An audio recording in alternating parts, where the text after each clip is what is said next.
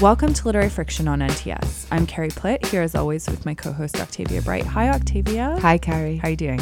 I'm great. I'm wearing shoulder pads. Yes, you are. I like it. Yeah, feeling very powerful, very strident. Well, I hope some of that rubs off on me today. I Could use a power boost. You are such a flirt, Carrie Plitt. You are always a power boost to me. Anyway, um, we're really excited for the show today. Yeah, and I I'm think really it's, a, it's a topic close to your interests and your um, heart. It's in my wheelhouse. Yeah, but anyway, we are talking about masculinity in literature. What makes a man? Why do men fight? Is there a crisis of masculinity?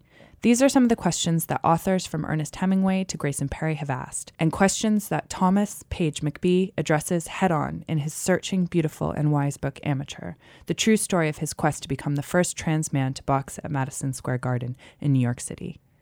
Thomas is joining us today on the show. Octavia, do you want to tell our listeners a little bit more about him? Absolutely. Thomas Page McBee was a masculinity expert for Vice. His essays and reportage have appeared in the New York Times, Playboy, Glamour, and Salon. Um, and his second book, Amateur, has been shortlisted for the 2018 Baillie Gifford Prize. He's also the author of a book um, called Man Alive. And we're so, so excited that he's come to join us today. Yes, we are. So we will talk to Thomas about amateur, more generally about masculinity in literature, and finally, we will give our book recommendations. So if you want to learn what it really means to be a man, stay with us for the next hour on Literary Friction. Thomas, thanks so much for coming on Literary Friction. Thanks so we've asked you to start with a reading. Would you mind just setting it up and going ahead? Um, I don't know if it needs set up because it's just the very first pages of the Great. book, so I'll just, just jump right in. According to the laws of physics and USA boxing, this wasn't a fair fight. But there we were, two guys past our primes, circling each other in front of 1,700 drunk onlookers in Madison Square Garden, that hallowed hall of American boxing. Since July, I'd bled at the gums and screamed into pillows and almost quit. I'd failed. I temporarily, and to varying degrees, lost my mind, my hearing, and my friends. Also, that a guy with 17 pounds on me could beat bruises across my face, both of us a messy mosaic of blurred senses, damp armpits, hot lights, tangy throat, rubber mouthguard bite marks, squeaky pivots, spangles of stars. Also, that my fist could connect with his stomach and his mine. It would hurt, the stinging price of knowing my body's upper limits. But for now, my muscles harmonize out their combinations as a meditative quiet sucked the cheers out of the stadium. I understood that we were both just sinew and blood and bone and follicles and decay. The truth was, I loved him, even as I danced around him with my hands in the air. I was a new man, the first transgender man to fight in the most storied boxing venue on earth, there to close the gap between us, like the fiction that it is. I love that. Thank you. Thank you. got chills listening to it again, and it's a great way to start a book. So, I just wanted to start by asking you um, why you wanted to train to box at Madison Square Garden and what you were hoping to learn from fighting. Yeah. So that question really is a, is sort of the answer is a bigger story, which is I think how I came to write the book in general.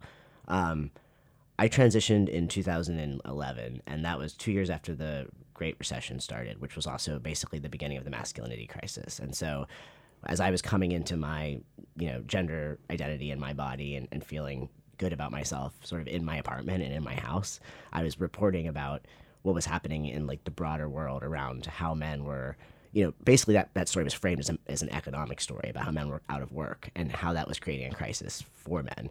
And I just felt like the crisis I was experiencing every day, not not in myself, in my body, in my apartment, but when I would leave the apartment and the ways I was experiencing the world and the conditioning of the world as as I was becoming the man I was at 30 was really echoing some of the things I was seeing, you know, in terms of the bigger, broader masculinity crisis. And so um, there were two primary categories where that was true.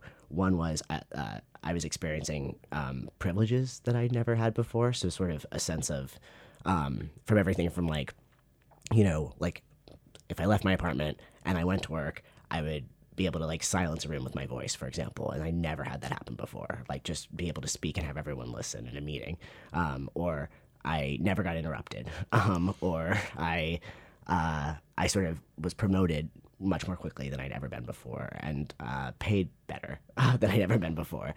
But those and and I would you know walk down if I was walking you know walking to work, uh, and uh, I was on the same street as like a woman or whatever, and it was like a quiet street. I would notice that she might cross the street to avoid me, um, and so I became like a, a weaponized body in a certain way, which was, I guess, a privilege, but also upsetting. All of it was upsetting. On the other hand, I also was feeling a lot of constrictions around like how I was supposed to behave in the world. So like the idea of being a man almost immediately and without my consent, like the way I was treated, I learned a lot about what I was supposed to be doing, and a lot of what I was supposed to be doing was, um, I felt like not expressing my feelings, uh, sort of always being strong, always seeming in control, and it felt like I was further and further from sort of my sense of self as a person when I was in the world socially, and so the fighting and the boxing came from um, the summer. So so this was a few years of, of that experience, and uh, and I kind of couldn't quite figure out how to manage it because it was just so much change at the same time. But I knew I was uncomfortable.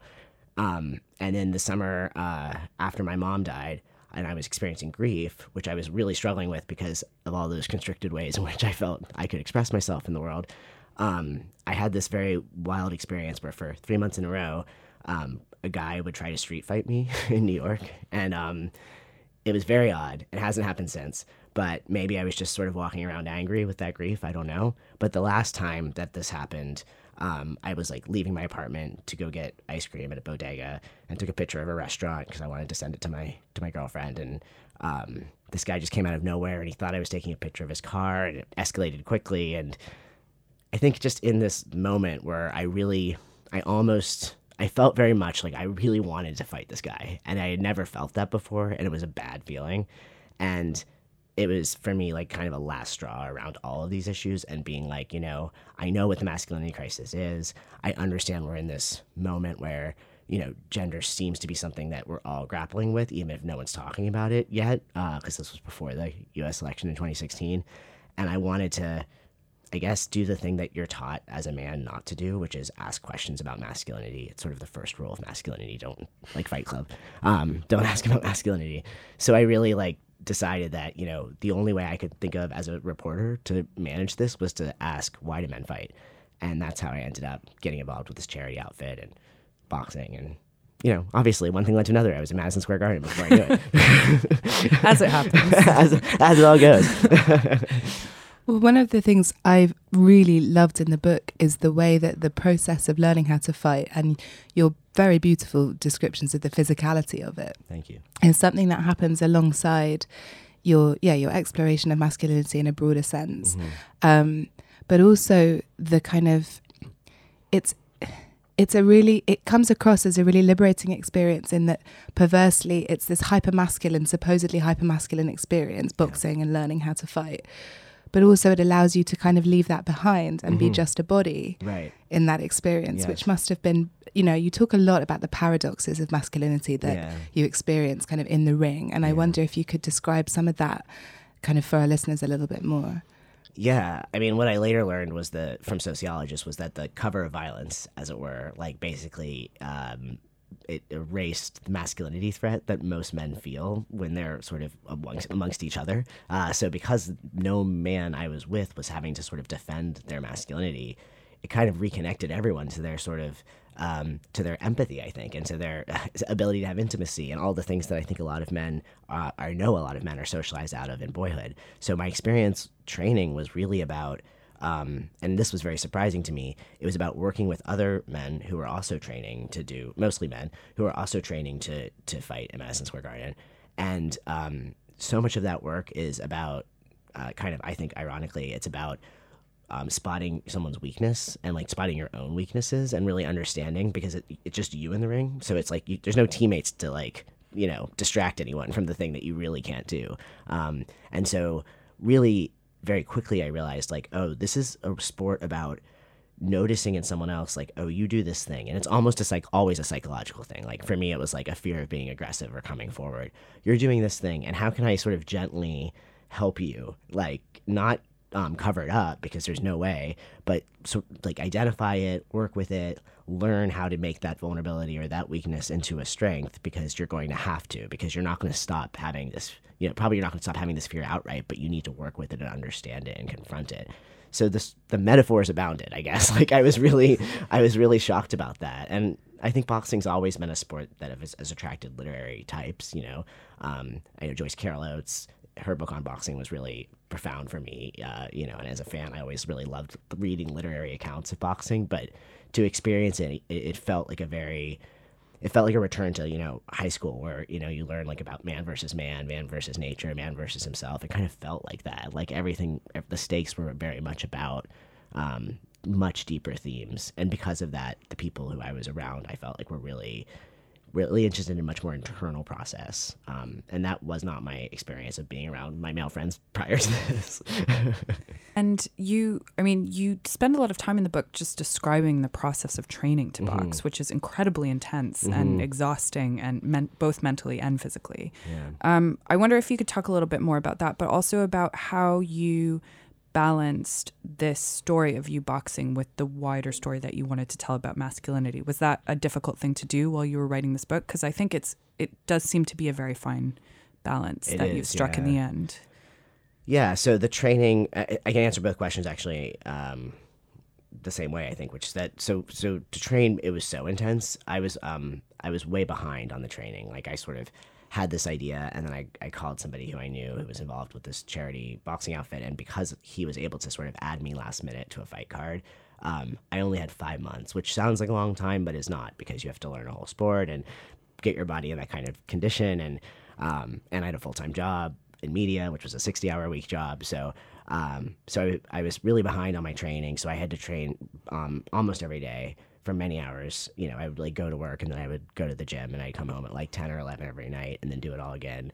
Um, and the training itself is a lot about like, you know, just the, it's about learning how to literally do a whole sport and also like getting over all of the psychological blocks that, you know, everybody has about, um, about being in a fight. You know, it's a very like, um, it's a challenging thing to learn how to do. For me, for me, it was a lot about um, I didn't mind being hit because I had been a goalkeeper in high school, so I, I felt okay with that. But it was more learning how to feel aggressive and angry towards someone who, actually, I'll take that back. It's not angry, but how to learn how to feel aggressive towards somebody who hadn't done anything to me. So like that was a lot of the work for me, and um, and so I had to spar a lot in order for that to happen uh, and get very comfortable. So it's just sort of constantly being hit in the head, constantly hitting other people, doing like an amazing amount of cardio that I'm just even now look back on. I'm like, I can't, I can't even do like three rounds on a bag now. And I'm like, that was just my, that wasn't even my warm up. That was like my pre warm up warm up. You know, um, it was an incredible amount of work. Um, and the second question was, uh, how did, how did you balance that story with the wider right, story? Okay. And so the way I the way I conceived of this project was that I would do this boxing work and then basically just take notes every every day after. And every question that came up for me that was like a, a stupid or a silly question about about my experience of being a man, I would write it down. And then after the entire experience, I reported out all those questions. So I really tried to, I guess, stay very mindful and present to the boxing, but also be really in ways that you know, even were maybe sometimes embarrassing, be really committed to like, you know, whatever question I wrote down, I was going to answer, and I was going to call whoever I needed to call, like whatever sociologist or historian or neuroscientist or whoever who I thought could help me understand the things that came up during this experience, and then I would layer that back in.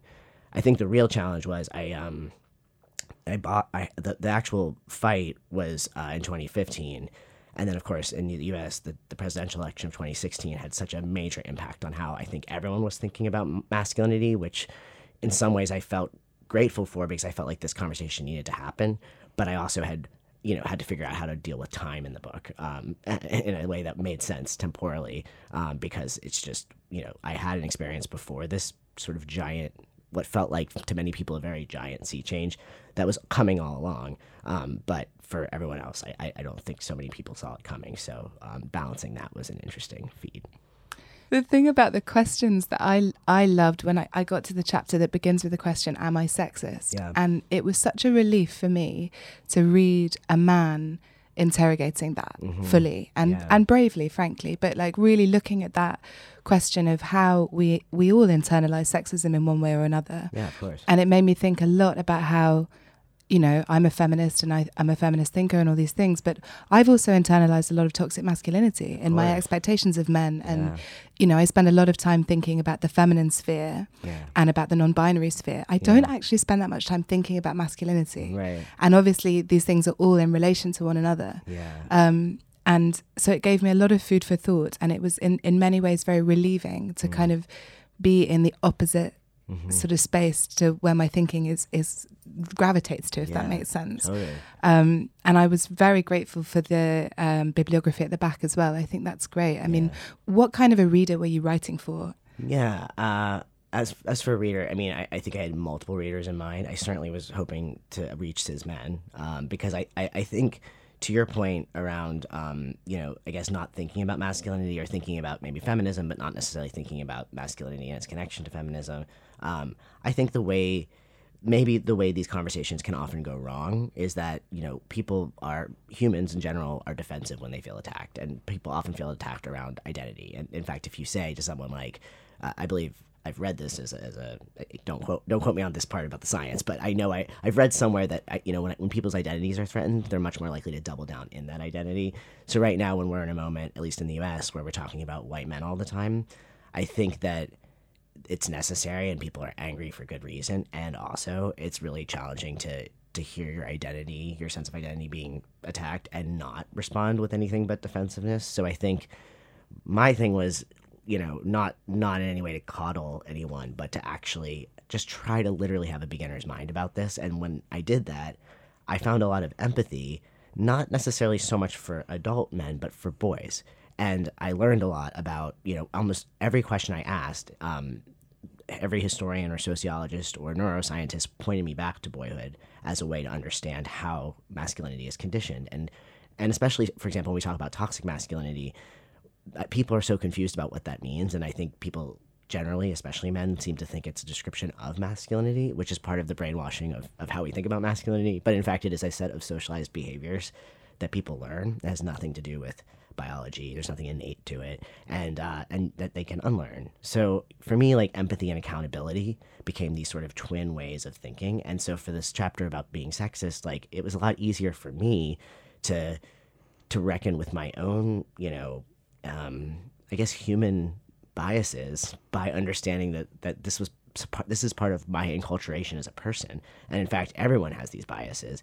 And I thought that maybe if I could model, um, you know, not not because I was trying to be some sort of role model for everyone else, but just once I realized that this was a way of thinking that I thought could be useful to others, I, I really felt like I've got to commit to doing the the sometimes embarrassing work of being like, okay, let me look at this. Am I sexist? Yes, I do interrupt women more than men. Yes, I do take longer to respond to women than men at work. Like there are these things I was doing that that were objectively uh, sexist. And the good news was once I understood it, I could change those behaviors. And to me, that was sort of, you know, for audiences, I wanted cis men to take this up and read it and realize like, oh, this is not about um, my identity. This is about what I've been taught to be. And in fact, my identity might be actually very different than what I've been taught to be. And maybe I will be feel much more liberated if I actually can see those differences. I, I certainly do. Um, but I also was thinking about, of course, I really wanted women to read this for the reason you're describing, because I think we're all, you know, we're all better off thinking about gender as a system, as a system of power. And if we're only looking at it from one perspective, um, from a feminist perspective, and just thinking about women or just thinking even about trans people, we're missing like part of the story. So, uh, yeah, my, my hope was, you know, women, trans people of all gender identities. I, I really wanted to reach as many people as possible. So, speaking of toxic masculinity, I think it might be worth just defining after writing this book and doing all the research you did what what you see as the traits of toxic masculinity and whether through this process and through a sort of wider process of thinking about masculinity, you've come to a place where you can reimagine what masculinity might be. Yeah. So toxic masculinity is um, it it's it's not a term technically uh, invented by sociologists. They they say hegemonic masculinity, but they often use the term toxic in relationship to it, which is I think how those things got connected.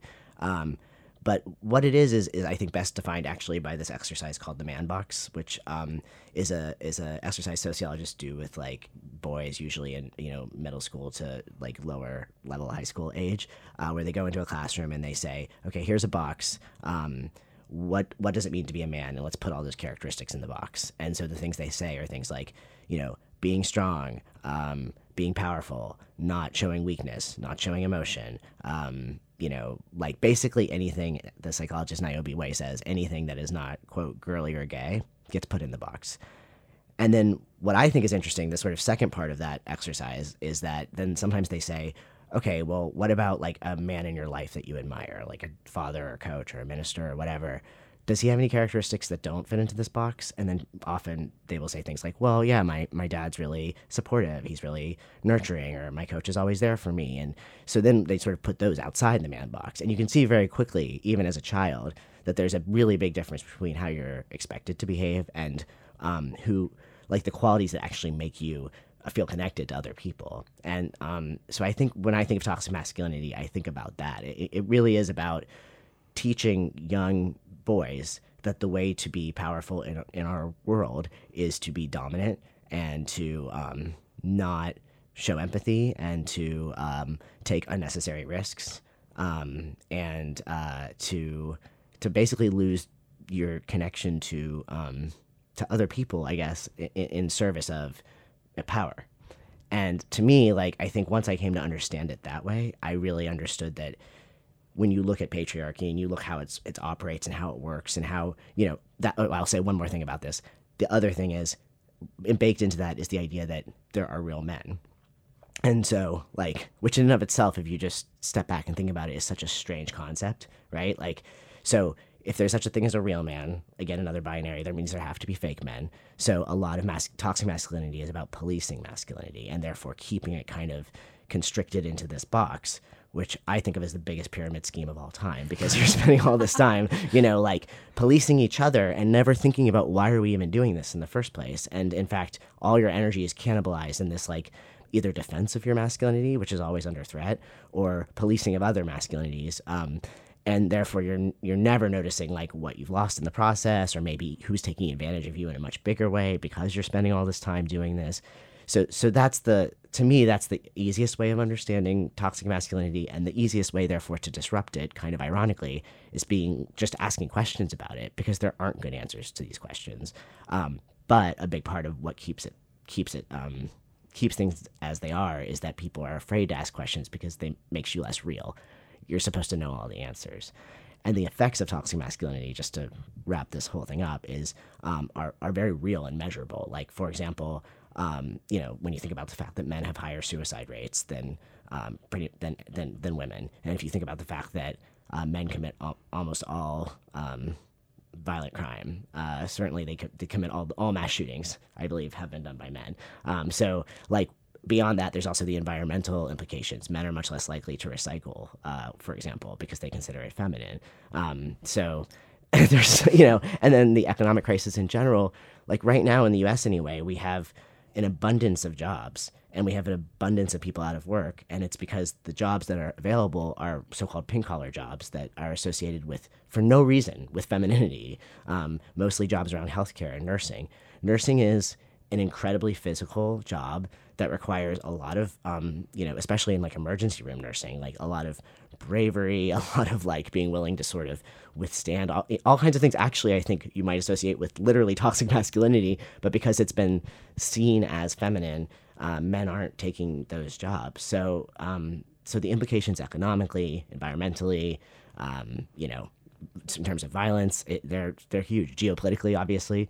Um, so yes, and there in terms of what is there in terms of how do you reimagine masculinity i think that the best answer is um, expanding it. Like sort of the way to dilute this really intense like potent idea about what it is to be a man is to start um, having more and more models of what masculinity can look like because that then undermines this idea. And kind of as soon as you pull out the card like one card the whole thing topples. It's not actually very sturdy. Mm. one of the things that i really liked about the book was that you find a lot of different models of masculinity in the very place you assume that you won't in the mm-hmm. boxing gym, amongst your coaches, amongst the people you're sparring with, amongst yeah. um, the athletes as well. And I wonder if you could talk a little bit about that. Yeah, the men I was sparring with were um and and and my coaches and and everyone around me was always surprising me which i thought was interesting i mean i do keep thinking about that idea that because there wasn't a threat to anyone's masculinity, I, the, both the good and bad news is because the men around me were not experiencing masculinity threat, which is a, again a measurable, you know, psychological experience for men who are really identified with this idea of being real. None of these men were having that feeling because their masculinity was safe. Um, so therefore, within that container, they could behave however they wanted, and the way most men chose to behave around me was re- really with a reconnection to all of those things I was describing intimacy, uh, a lot of physical touching. Like I just felt like there was like people were always hugging me, um, a lot of emotional support. Like I've never been asked more about my, you know, everything from my eating to sleeping habits to like my emotional well-being and it's all under the guise I, I suppose of the sport but also it wasn't even like people were pretending that that was you know, I, I had a real closeness with these people and, and still do. Um, and, and I was working with people from all kinds of socioeconomic backgrounds, all kinds of life experiences. Um, and, and almost across the board, I would say pe- men were much sort of, su- were surprisingly um, intimate with me in ways that actually reminded me a lot more of my life before my transition and and the and the people I was friends with than like I guess what I would expect from a bunch of like macho straight guys who were boxing. Um, so that was really I guess the interesting, surprising thing. But I do think obviously that the fact that that cover had to be there um, for men to feel that safe is something that is worth noting and needs to be you know needs to be dismantled at some point. Do you think that that has a lot to do with it being i mean i know that there were women in the gym but yes. very few uh-huh. the kind of I, I think a lot about this the idea of the gender segregated space yeah. and what freedoms that permits mm-hmm. you know whichever gender you're you're sort of right. ex- sort of looking at but i was thinking about that throughout this book how yes, the this space where no one's masculinity is being challenged because there's like a, a baseline acceptance mm-hmm. and a mm-hmm. kind of uh, reckoning that's happening across all the men present. Right. But is it also because in that space it's not being thrown into relief by its supposedly binary opposite? Mm, I wonder. I don't yeah. know. I don't know, but I think that would still be part of that toxic umbrella, right? Absolutely, then, and toxic on both sides. Right, right, right. And from the from the masculinity perspective, it's like if there if there was a sense that um, that women would be disruptive to the space, that would only be because you know that your sort of desire to, to prove your sort of domination over women and then other men as well like that would be sort of a bigger factor versus like this kind of equalizing like we're not doing that right now. That's not what we're all here for. Um, but the women who were there and the women i trained with were uh, i i mean i don't know because i didn't interview them for the book around um, around their experience just because I felt that would overcomplicate the story. But I, I, it seemed like even in casual conversation that they felt very um, welcome and part of, you know, part of the experience. So I thought that that was interesting, and I didn't witness, you know, anything around like I guess that I would have expected to witness with around the women in the gym and sexism. It was sort of the same like being willing to fight, I think, was such an equalizing thing that actually, you know, it was just that was what earned people's respect. And therefore, you know, whoever was doing it in whatever body was seen as somebody worthy of respect. And I thought that was like an interesting thing. And, and in fact, I, I've thought a lot about this and it's going to sound a little strange, but I'm going to say it. I think people ask a lot like well what's the biggest thing you learned you know from writing this book or, or at least the most surprising thing in terms of from the boxing itself and i think i learned that fighting is something I think we all need to learn how to do, especially people who have identities that are um, socialized out of that. It's a human thing to know how to fight, and I don't mean that like in a violent, ad- like advocating a violence way, but I think you know the women around me who were like learning how to box like i really felt like that seemed very important to them. And i, I can imagine how important that might have felt to be like i can access this in myself and since so much of this is not about using these skills in any other capacity, but just about, I think, the internal process of being like, where is my aggression? Where is my ability to like come towards something that's a threat to me? Um, and and how can I learn how to stand stand up to things that I want to stand up to without feeling like I have to back down because I don't have the power to do that? I think that's really important, and that's what I got out of it. And I feel like I'm using that in a positive and productive way that has nothing to do with violence now. I think more people more people need to have access to that in themselves. Yeah, as an athlete, I totally identify yes. with that. But um, yeah, no, I that's so interesting to hear, and I don't think I would have expected you to say that. Maybe. yeah. Um, so yeah. it's really interesting to hear you say that. Um, what kind of athlete are you? Oh, I I play soccer and I I Mhm. used to run track as Mm. well. And so I identified with a lot of the I'm going to cut this out of our with the, the sort of like discipline and Yeah. what and what that brings you. That sort of aggressive discipline. so important. Yeah. And the being embodied, like I think again culturally, like I think just being able to be embodied in different ways. I mean, I'm trans, so obviously being embodied was important to me in that way. But I think from my understanding of women who are athletes, there's something very important and special about using your body in this way that's completely about like sport and and aggression and competition and things that women I think are, are sort of taught not to use their bodies for. Like that seems really meaningful. Yeah, it, it's been incredibly meaningful Yeah. for me in my life, and um, has been the reason I think that I avoided some of the body issues that I saw Yeah. affect my friends Right. because I was so confident in my body's ability to do things that were non-sexual. Exactly. That's right. Yeah, to Yeah. step outside of the sexualized space, which Right. female bodies are Right. basically largely denied the possibility Exactly. for. Yeah. Yes. Yeah. And just as a last question, Yeah. I, I want to come to what I thought was a really beautiful passage in the book in which you say, People sometimes think that being trans means I live between worlds, but that's not exactly true. If anything, it has just created within me a potential for empathy that I must work every day like a muscle to grow.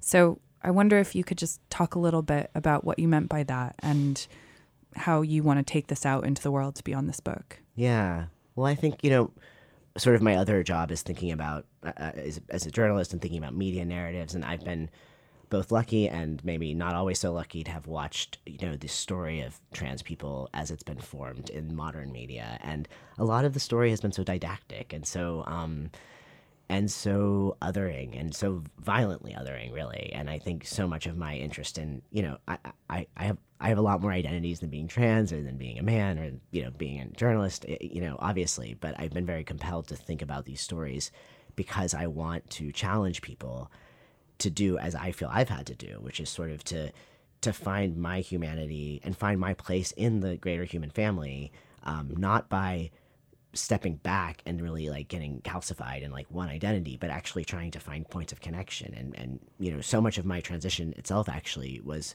um, formed by having to happen to have had many pregnant women in my life at the same time I was transitioning. And so much of that experience wasn't about you know only having community with other people like me but trying to find like how do I like like I don't know, coming home after work and seeing my landlord because I shared a, a house with her, um, and having these conversations because she was pregnant about you know hormones and like um, homeostasis and like how our bodies were reacting and you know fears of like is you know will this be the right decision? It's irreversible. Hopefully it all will work out. You know, and and just sort of being able to process like.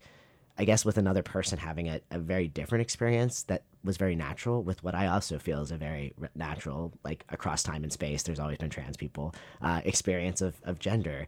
So I think that idea of like, um, it's not this neat journey where like you go from one side to the other and then when you're on the other side you you know it's all done and you assimilate back into culture and like that was the whole point like for me i think i want to highlight that we're 1% of the population you know like that's a small group but uh, again we've always existed and and i think i'm lucky to have been born trans which is how i see myself and i think for me i could become a person who you know aggressively just thinks of myself that way and, and really disconnects from people and certainly the world makes it easy to be that way but i also think uh, it, it's a to the greater good to to learn to to find those points of connection and i think if i can do it i, I think other people can do it too and should Yeah, here's to communicating across divides, Yes, right? indeed. Big time. yeah Thank you so much, Thomas. thank you Yeah, It's it's really been nice. an absolute pleasure to have you on. Um, the, so the book is called Amateur, and I would encourage everyone to go out and read it. thank you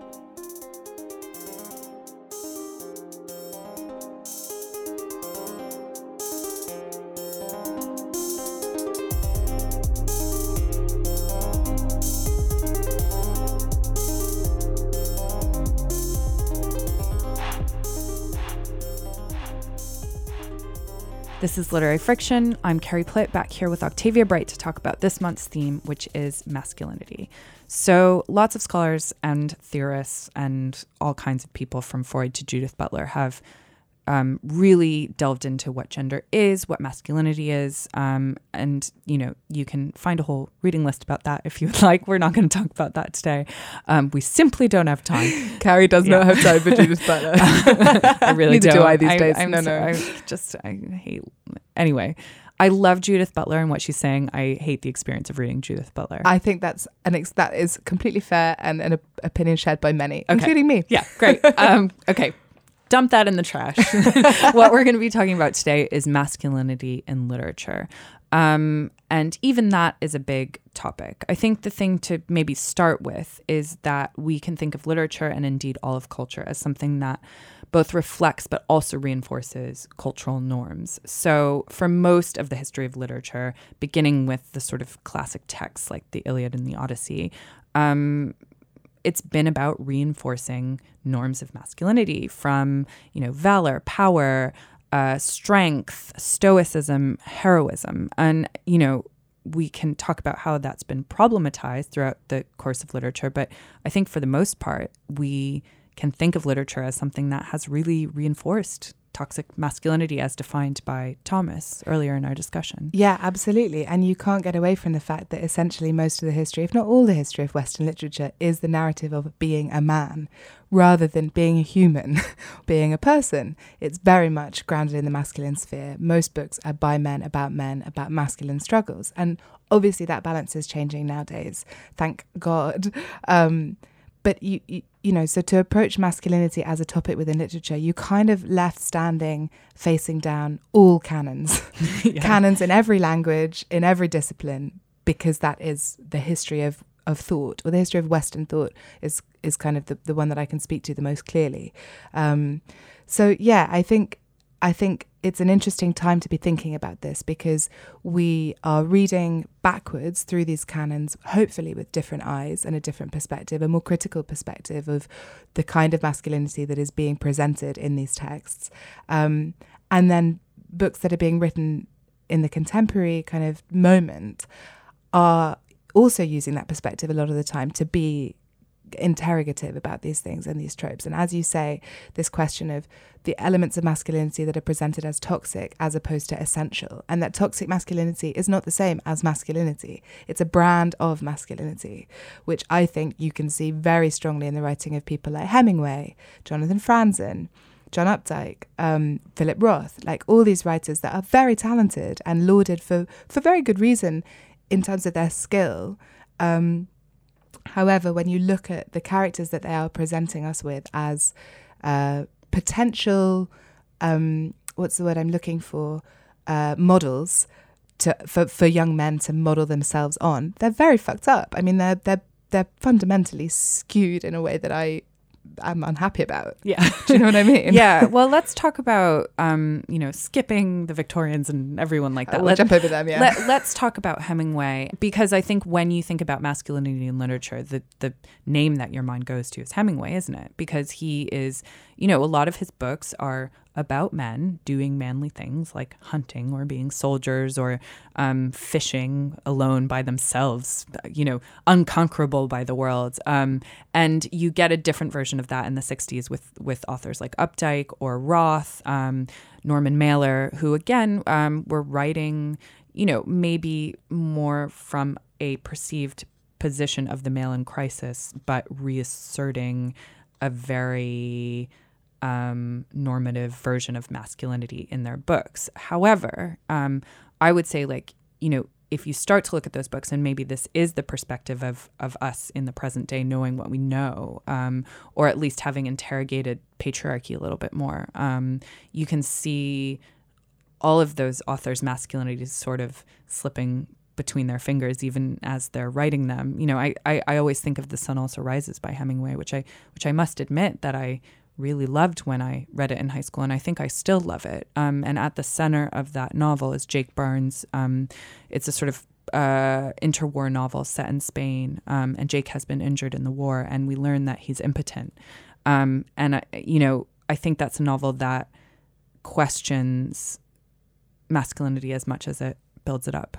Yeah, well, and there's something to be said for the nature of literature playing a role in that anyway, because if you think about models of masculinity that are presented via other forms of culture, like on screen, for example, they can't help but engage very heavily in the fact that gender is essentially a performance because they are a performed, usually fairly two dimensional version. Like I'm thinking of Indiana Jones because you can't, kind of can't not when you think about models of masculinity for our generation in particular, or James Bond, who obviously is a character that comes from literature. Um, but because of the way that we respond to on screen persona and the way we consume visual culture, um, there's there's less space for interrogation. I think a lot of the time, or you're less encouraged to. Whereas when you're reading, you're engaged in a very kind of personal way, and th- there's much more of a a kind of interrelation between you and the text and what you internalize and what you don't, but also the nature of writing, I think, is interrogative. Even if a writer doesn't mean to be interrogative, the fact that they have created this world and they have written it down and they've edited and they've gone back and forth around it means that there is going to be some kind of movement there.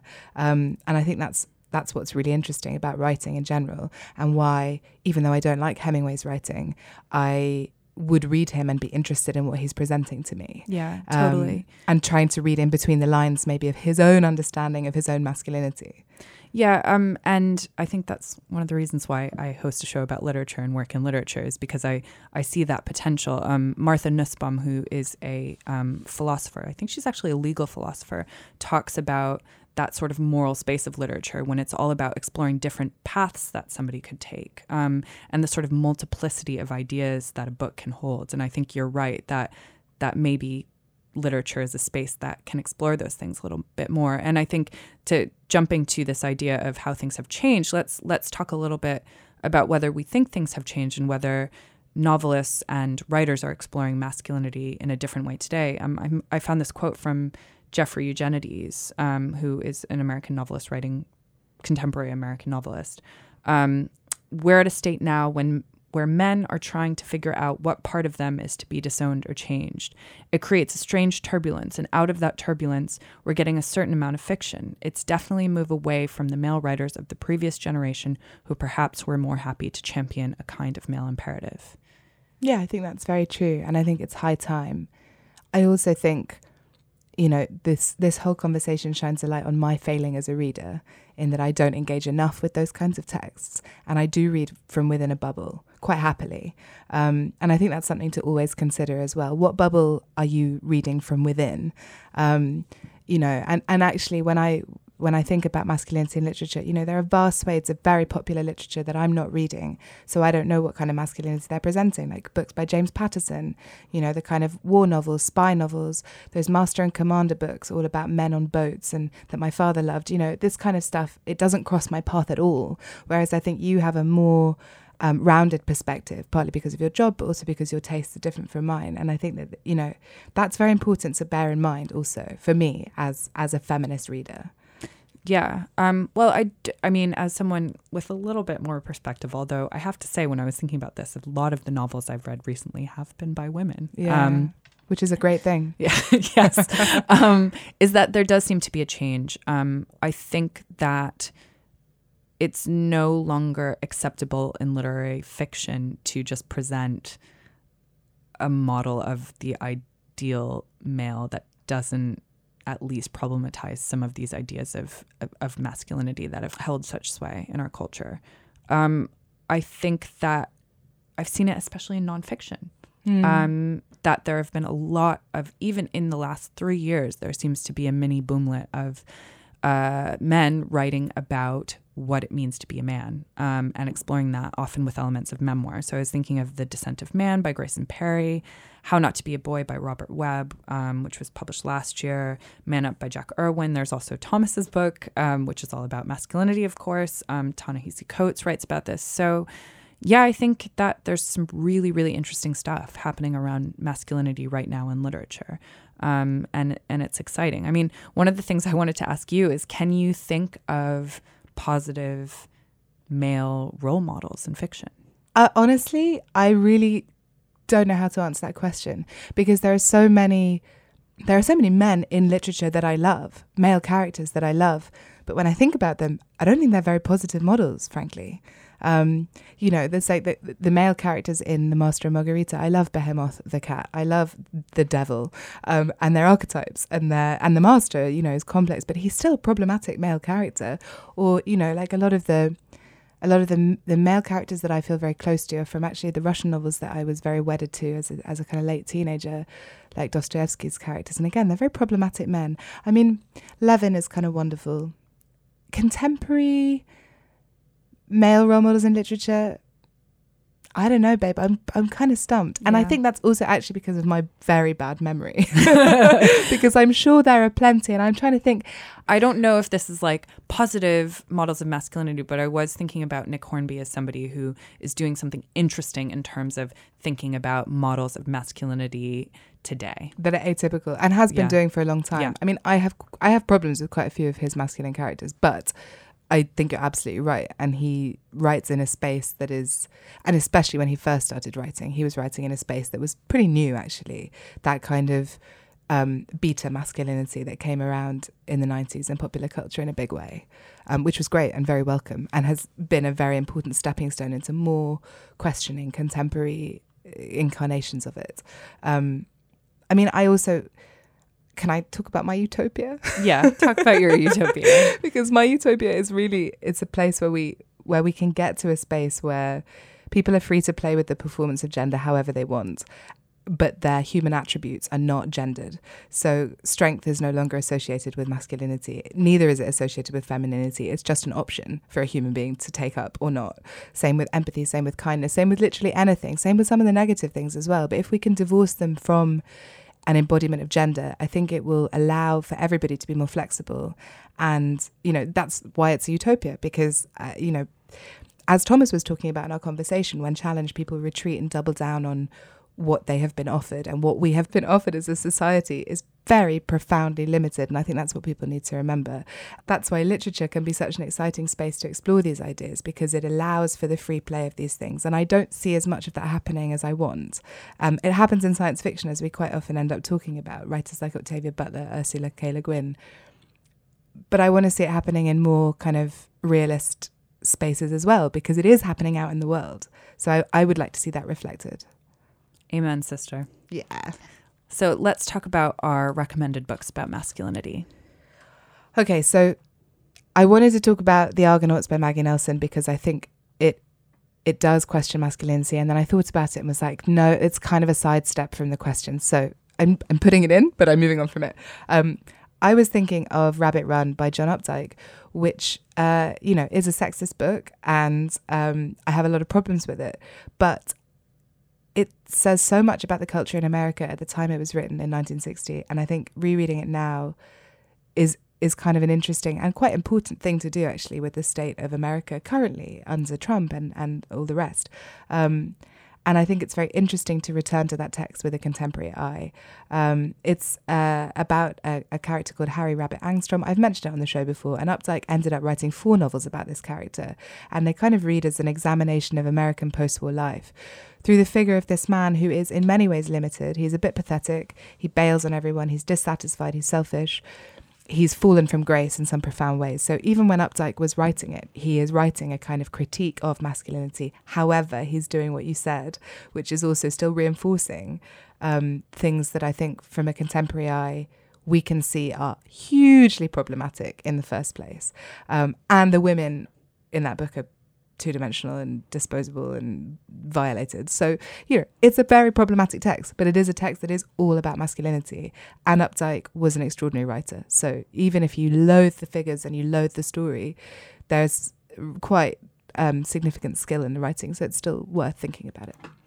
Yeah, it also uh, brings up a lot of questions. It's like if it if some readers are unable to read a certain um, rejection or problematization within a text or a satire, does that does the text still stand up? Right. If there's this awful reading, Yeah. I'm and I'm not sure. I don't have But the it's, answer it's interesting either. to think about. Yeah, yeah, exactly. What about you? What's yours? Oh, well, mine. it's a book I might have talked about on the show before, but I think it was a while if I did, um, which is a novel called The Love Affairs of Nathaniel P. by Adelle Waldman. Um, it's written in 2013. It's a really. I read some reviews that compared it to people like Jane Austen or Edith Wharton. It's a it's a social satire novel, really, um, really sharply written, funny, engaging, witty. Um, she's a wonderful writer, and it is also, I think, uh, maybe a great example of the way that fiction is changing um, as feminism picks apart some of the more dangerous um, ideas around toxic masculinity. Um, so, uh, this is a novel um, that follows Nate, um, who is a writer in Brooklyn. He is a sort of beta male in that old fashioned sense that we describe. You know, he wasn't that popular in high school, but finds a new popularity as a writer in the sort of New York literati scene. And this novel um, is set over a pretty short period of time and just follows him through a series of love affairs that he has with women and um, follows his thoughts um, in a sort of free and direct style. And what is so great about it is it's it's a very humanist novel. He's not a one dimensional person at all, but um, you just see how really toxic masculinity is alive and well, and how um, men can totally rationalize decisions that they make that hurt people and are destructive within their love lives. And uh, it sort of sneaks up on you, and it's really smart and it's oddly comforting. Um, I feel like we've all been like sort of culturally gaslit, and this novel picks that apart in a really interesting way. So I I, I really enjoyed it.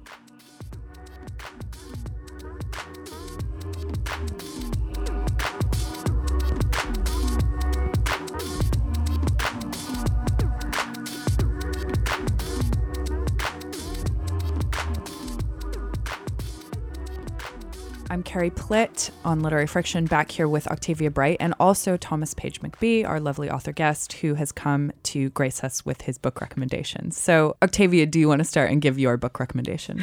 I will start. Yes.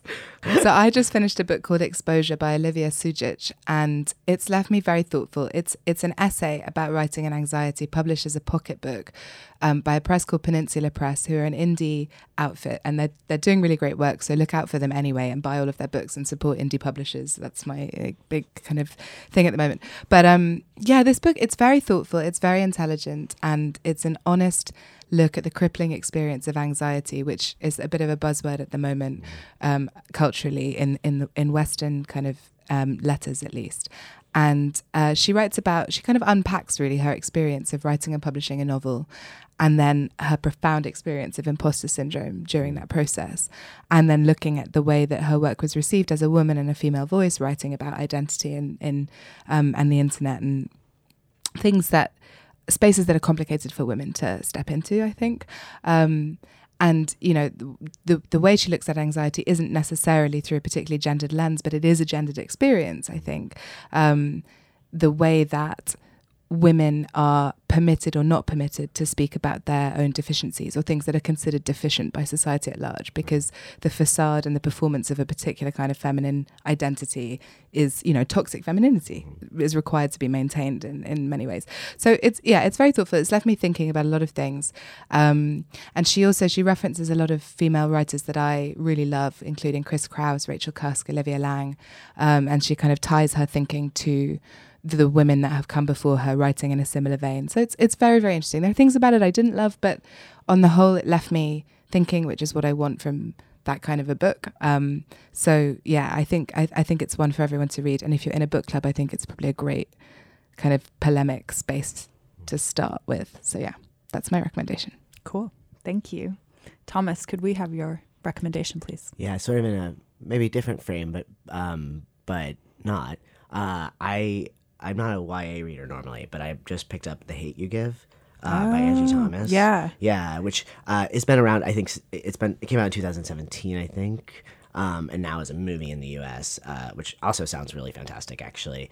but um, I'm I'm about halfway through it and I'm really loving it. I really love when um, people use genre or form, you know, other formats to do interesting things. And uh, this book, as far as I understand, has a lot of classic YA elements. You know, there's like you know a romance and there's inter, you know interpersonal dynamics with friends and, and that sort of thing. But the book itself is basically a coming of age story about um, a, a black girl in the us who's 16 whose friend um, whose friend is shot by the police. And so she sort of comes into her activism comes into an activist sort of space through like that incident, but she also attends a school that's mostly white and she lives in a neighborhood that's mostly black and she's sort of negotiating her identity in general and kind of the book I think it takes on systemic racism. It takes on like really massive issues around like incarceration and um, obviously the police uh, police violence against black people and um, especially black youth and it sort of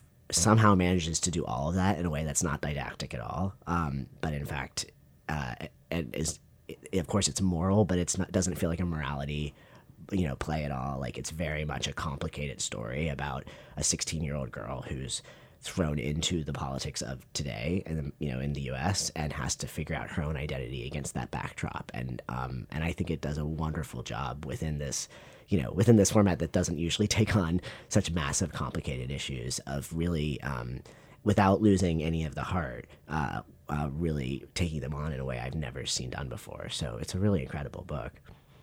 I really want to read it. Yeah, um, it's, it's and all of the culture podcasts that I've been listening to have been talking about it because it, the film has just come out. It sounds amazing. The film sounds really great too. Yeah. Yeah. But it's like I think again, just the interesting thing is that it is it is a YA novel, like absolutely. And that's sort of part of what's so incredible about it to me. Great. Well, um, I'm going to be a little cheeky this month and recommend a play rather than a book. Get out. But I'll tell you why I'm doing it. Um, because I wanted to give a shout out to our listener, Liz, who, after I said I wanted to read more books about female athletes, um, she works in the theater in New York and she pointed me t- towards a couple of plays, including this one, um, which is called The Wolves by Sarah DeLappe. Have you come across this? Yeah. So it wa it's a debut play um, by a very, very young director who happened to be at the performance I went to. Um, it got sort of rave reviews in New York. It was actually shortlisted for the Pulitzer. Wow. Um, and it's just come to London at the Stratford East Theatre. Now, I think the run might be over by the time the show airs, but I imagine it will be a play that comes around a lot. Um, and it is, when I read the description of it, I was like, this play was actually written for me. It's about a group of teenage girls in the Midwest in the US on an indoor soccer team. Oh, we got and, and and the whole play unfolds over 90 minutes um, and it's only during the warm-ups before matches. So you never actually see the matches. You never see anything outside of this group of young women um, and I didn't love everything about the play. I thought some of the dialogue was a little on the nose. I think it was a little saccharine, but maybe I just feel that way because I've moved to the UK and find everything saccharine now.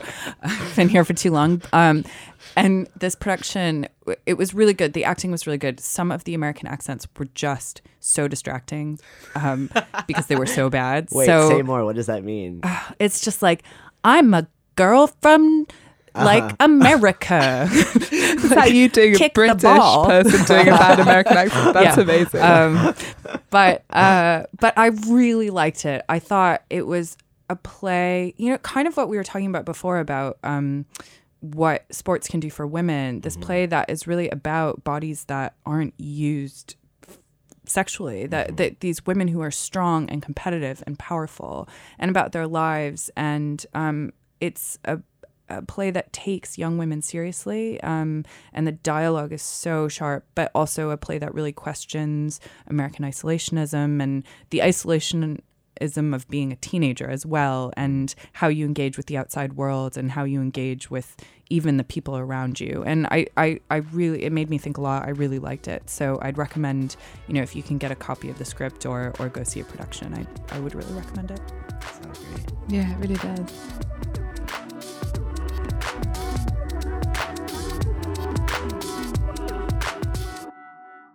That's all the time we have for today. Thanks to our interviewee, Thomas Page McBee, Rory Bowens at NTS, and to Eddie Knight for editing and music. Literary Friction is available as a podcast to download on iTunes or wherever you get your podcasts and to stream on nts.live. You can also check us out on Twitter and Instagram and get in touch with us via email at litfriction at gmail.com. We will be back in a month. Until then, I'm Carrie Plitt with Octavia Bright, and this is Literary Friction.